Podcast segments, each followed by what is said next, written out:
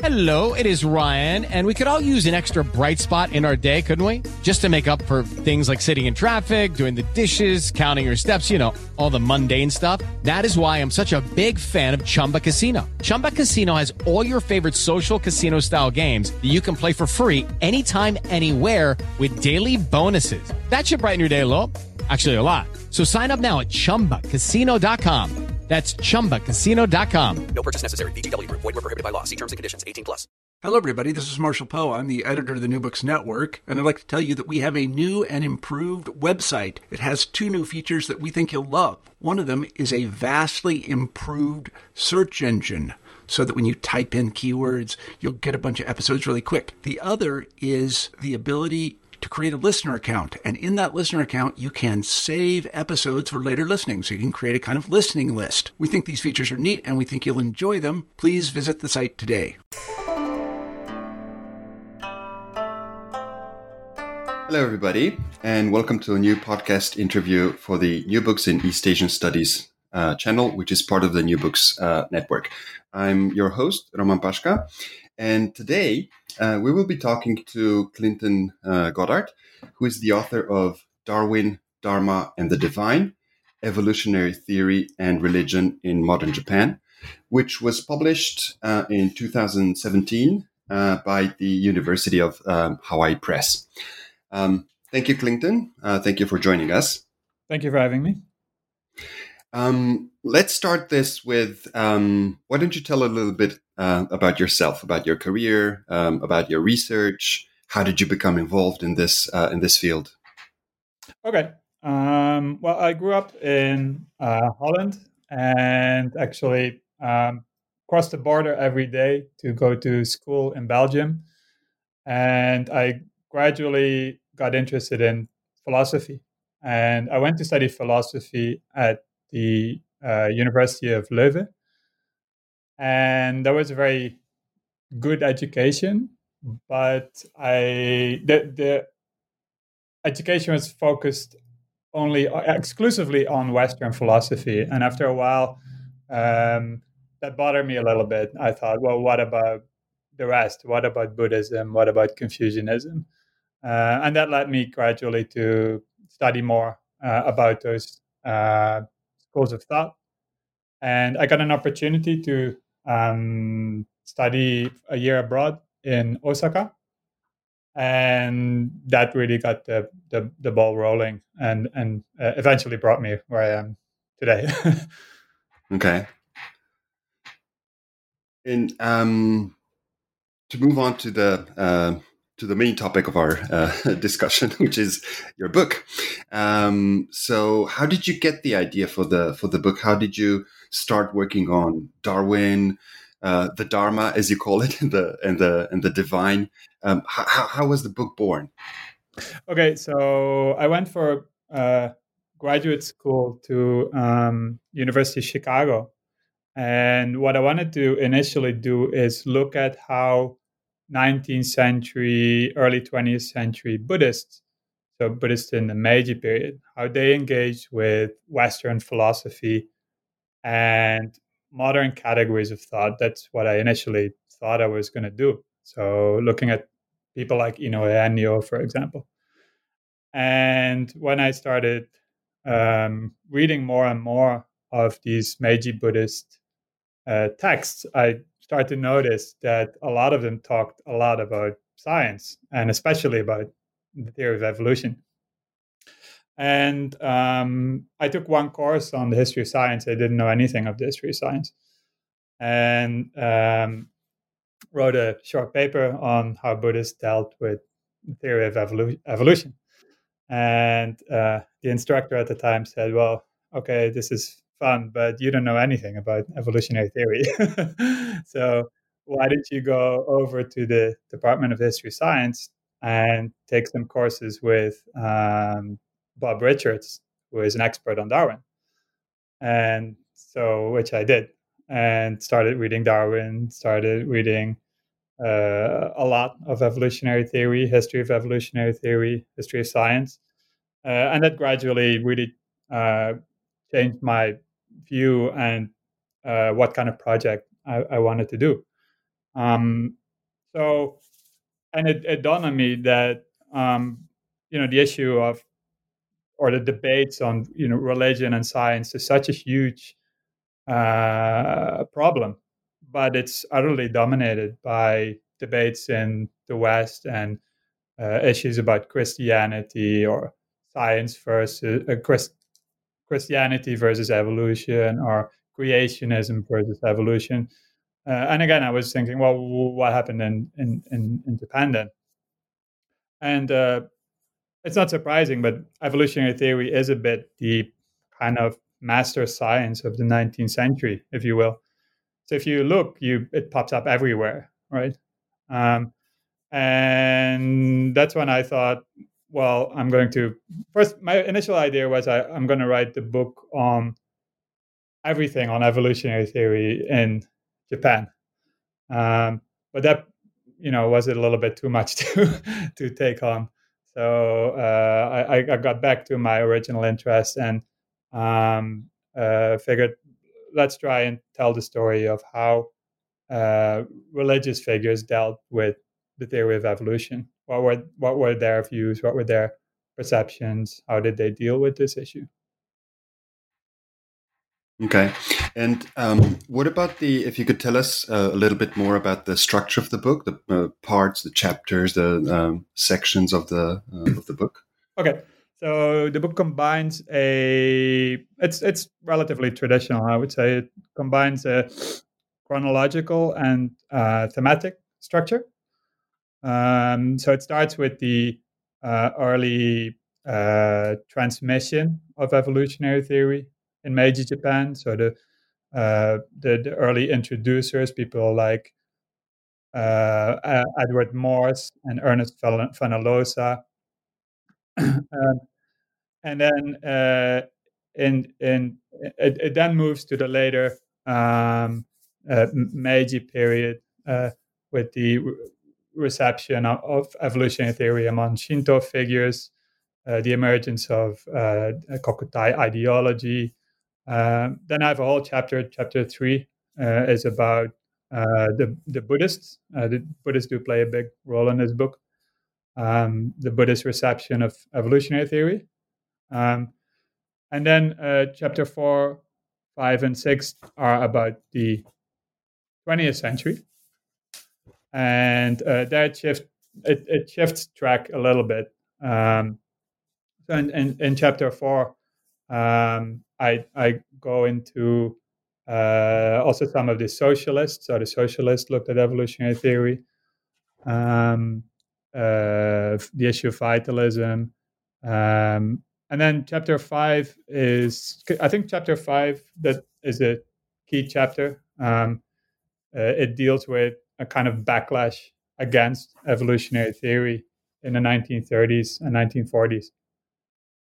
Um, and uh, in this a whole range of people appear philosophers uh, again buddhists uh, but also christians uh, ideologues um, uh, and that was a bit of a, before i started out on this project i didn't really realize the extent of the backlash against evolutionary theory in the 1930s and 40s um, the last chapter chapter six is is about the post-war period um, and uh, deals with a major figure called uh, Imanishi Kinji, um, very famous uh, biologist in the post-war period, and uh, some of the pre-war intellectual legacies that still uh, resonate in his thinking.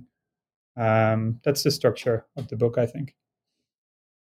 You mentioned um, uh, Buddhism, you mentioned Christianity, Shintoism, and, and, and so on and so forth. And um, my, my question would be um, so you, you, you, talk about the roles that they played in, the, in this debate around evolutionary theory in, in, in Japan. And how would you sum up their attitudes, their respective attitudes or tenets? Um, for example, Buddhist thinkers, what did they have to say about uh, evolutionary theory or um... yeah that's an interesting question um, i think one thing i wanted to I, I, before I answer the question, one thing I uh, one thing I wanted to emphasize in the book is that um, you really have to see the reaction of, for example, Meiji Buddhists to evolutionary thinking, uh, not just in terms of how a, a, certain Buddhist looks at the theory of evolution, but how he understood it in combination with their dialogue with Christians, um, with Christianity, with uh, other ideas circulating, such as Confucianism, and all that happening in a really rapidly changing uh, intellectual uh, and then also a changing political uh, landscape. Right? Um, so one thing I really wanted to emphasize is it's not just about uh, Buddhists dealing with evolution or Christians, but how they interacted with each other while dealing uh, with this with this problem. Um, so in in the first chapter, for example, um, it, it became pretty clear to me that um, if you look at the, let's say, for example, the 1880s, you have these young Buddhist intellectuals like Inoue Enryo who write very, very positively about evolution, saying, making essentially this rhetorical move that, well, uh, evolution, the latest evolutionary theories confirm what Buddhism has always said. Uh, Buddhism is very scientific. Um, and but they do this also in response to and in competition with other uh, uh, Christian evolutionary theorists uh, who kind of say the same thing about Christianity. Well, they, they bring the message to Japan and they say, well, uh, Japanese, if you want to um, modernize, if you want to uh, become a strong nation and you want uh, to import and understand modern science, you need the kind of underlying software, if you will, uh, to do that, which is Christianity. And then the Buddhists, in return, they say, well, well, no, it's the, the modern uh, Western nations are modern despite of Christianity. So there's a competition going on between the two uh, young Buddhist and Christian intellectuals who um, kind of stimulate each other to uh, embrace evolutionary theory even more. So uh, now, now, having said that, um, I do think overall uh, speaking, the Buddhists were relatively enthusiastic about evolutionary theory. Uh, they did have their issues with elements of evolutionary theory, such as reductionism or materialism or um, the idea of the struggle of survival. Uh, that, that was an idea that was actually very unpopular in Japan, I think. Um, uh, but overall, they were quite uh, positive about the theory of evolution, I would say. Um, Christians was a uh, a mixed bag. Uh, the early uh, missionaries who came to Japan, uh, some of them preached that evolutionary theory was really wrong. some of the Christ- this is also funny. Some of the Christians who were missionaries who were teaching at the uh, University of Tokyo told the students, "Well, there's this guy called Darwin. Don't read his books." Right? And uh, some of the biologists taking taking their classes, you know, they were young young guys, right? The first thing they do is they go and buy Darwin, right? and then they really like it. Um, so, uh, on the other hand, you have uh, missionaries in the Kansai area uh, at the same time people like Thomas Gulick were uh, uh, really bringing this vision of that Christianity and evolutionary theory are really two uh, two schools of, of thought that that do not uh, that actually reinforce each other. Right? Um, uh, perhaps the most negative responses towards evolution come uh, um, much later, uh, but, but they come from more n- uh, nationalist, um, Shinto inspired ideologues in the 1930s. Right, that's the, those are the most negative. But I would I wouldn't say they're representative of of Shinto. Right, um, that that would be that would be too much of a stretch to go. So that, that would be my summary about the, the different approach. Hmm. I don't know about you, but I'm very busy and I don't have a lot of time to cook. That's why I subscribe to Factor. Eating better is easy with Factor's delicious, ready to eat meals. Every fresh, never frozen meal is chef crafted, dietitian approved, and ready to go in just two minutes. You'll have over 35 different options to choose from every week, including Calorie Smart, Protein Plus, and Keto. These are two minute meals. Factor meals are ready to eat and heat, so there's no prepping, cooking, or cleanup needed. They're flexible for your schedule. Get as much or as little as you need by choosing your meals every week. Factor is the perfect solution if you're looking for fast, premium options with no cooking required. Sign up and save. We've done the math, and this is important. Factor is less expensive than takeout, and every meal is dietitian approved to be nutritious and delicious. Head to factormeals.com slash NBN50 and use code NBN50 to get 50% off. That's code NBN50 at factormeals.com slash NBN50 to get 50% off. Okay, and um, along the same lines, um, I have a question about the uh, the conclusion, uh, the uh, conclusions uh, chapter to your book, um, where you express your hope that your book has made it clear that there are two myths that should be laid to rest, and the two myths uh, that you talk about are uh, the first one that evolutionary theory was uncontroversial among religious thinkers. And then the second one, that evolutionary theory was interpreted predominantly as a politically conservative theory in support of uh, state ideology. I'm quoting from, from, from your book, of course. Um, if you could uh, give us uh, more details about these two myths and um, precisely what your your, your book um, made clear in this respect. Mm. Okay. Um, yeah. So so this statement um, comes mainly from what I've seen in the uh, English, but also Japanese secondary literature uh, at the time that I was researching the book, right? And um, uh, in in it, it's quite it was quite common to see let, us take the political uh, uh, the political the second aspect. It was quite common to see uh, people saying that you know social darwinism or darwinism was really a theory that was largely used in support of authoritarian state um, or in combined combination with eugenics like later on. Um, really in support of of uh, the military expansionism, uh, a whole range of things that you know uh, tend to have less positive connotations, right? Um, but when I I, I started uh, researching, I realized that that it really wasn't the case. Uh, if you take the Meiji period, um, it's only a, a, a, couple of figures who um, positively combine evolutionary theory with an authoritarian state, so such as, for example, Kato Hiroyuki.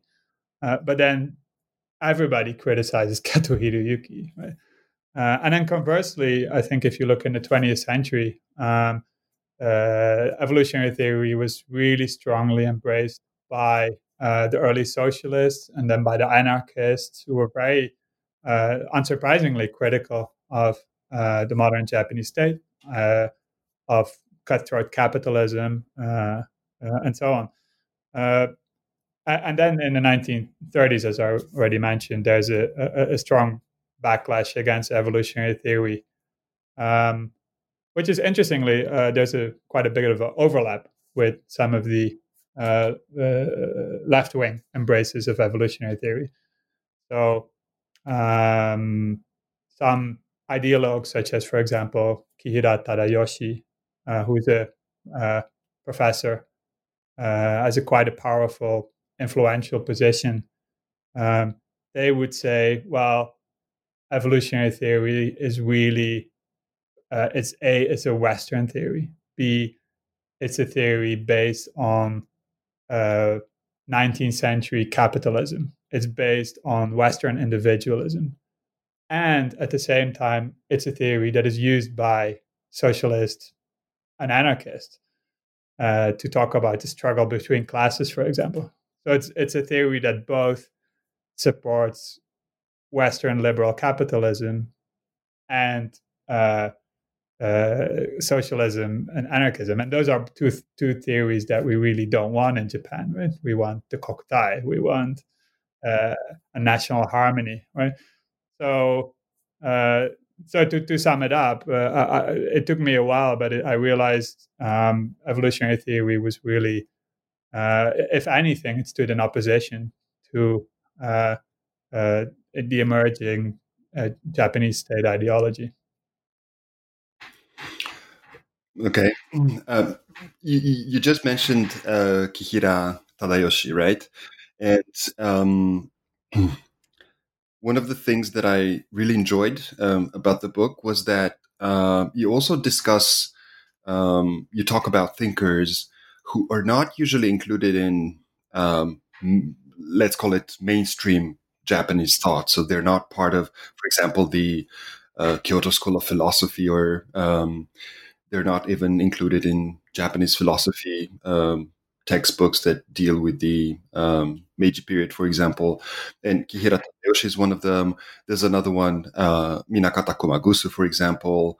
Um, personally, I'm also uh, working on uh, Minakata Kumagusu, and I think he's a very, very interesting uh, thinker. And um, I was very surprised to see this in uh, in your book um, that you also uh, discussed him. And my question is, if you're research um, is also, to a certain extent, an attempt to rediscover or reintroduce uh, these thinkers who are not necessarily uh, mainstream uh, thinkers in Japanese thought. Uh, yeah, I, th- I, think that was um, part of the goal. Um, I, I, think philosophers, I mean, history of philosophy in, in modern Japan has, has tended to gravitate towards uh, looking at the you know especially the Kyoto school and then later research on Meiji philosophy, um, but it's essentially uh, coming with a different set of questions, right? Um, philosophical questions. Um, my book is more intended as a historical, well, a combination of historical and a philosophical book, but more historical. So if you look at it that way, then a figure like Kihira Tadayoshi, who is um, yeah, you're right. He, he, doesn't appear, as far as I know, he appears very little in English language or even Japanese language research um, uh, of philosophy in this period. But he was really well known at the time. He published a, a lot of books. Um, in a way, he also tried to, you know, combine uh, you know ideas of Buddhism uh, with with with modern philosophy. Uh, he wrote a lot on Hegel and Kant and so on. Um, so he's an interesting uh, figure. Um, I haven't read everything he wrote. I don't intend to. Uh, uh, and uh, although I'm personally, you, you, know, maybe he's not a figure that, he, that that you could be really inspired by, like for in comparison to Nishida Kitaro, for example, right? Uh, but but historically, he's very uh, uh, very important figure, and I think, and so I focused on how he, uh, because he was in this uh, institute called the Kokumin Seishin Bunka Kenkyujo, that uh, kind of functioned in um, cooperation with the Ministry of Education to subtly exert pressure on the education system, right? Um, so they sent pamphlets to teachers like "Don't teach evolutionary theory," um, and Kira really held a lot of speeches also to uh, denounce evolutionary uh, to denounce evolution, evolutionary theory as being wrong and unscientific, and, and so on. Um, so I think it's important to um, to uh, to look at to, to look at a figure like like Kihira. That's for sure. Okay, um, so um, thank you very much, Clinton, for uh, for doing this. Um, good luck with the uh, with all your projects, and hopefully we can uh, talk again soon about your new book or about the uh, special issue of the uh, of the journal. Um, and for everybody, um, this was Clinton Godart, uh, who is the author of Darwin, Dharma, and the Divine Evolutionary Theory and Religion in Modern Japan, a book that was published in uh, 2017 by the University of um, Hawaii Press. And as Clinton was saying, buy the book and read it. So thank you very much, Clinton, for doing this.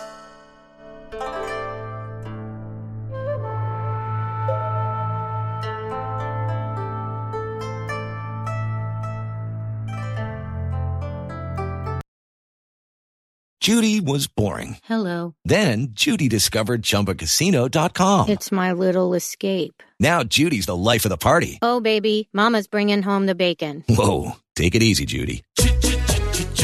The Chumba life is for everybody. So go to ChumbaCasino.com and play over 100 casino style games. Join today and play for free for your chance to redeem some serious prizes. ChumbaCasino.com. No purchase necessary. Void where prohibited by law. 18 plus terms and conditions apply. See website for details.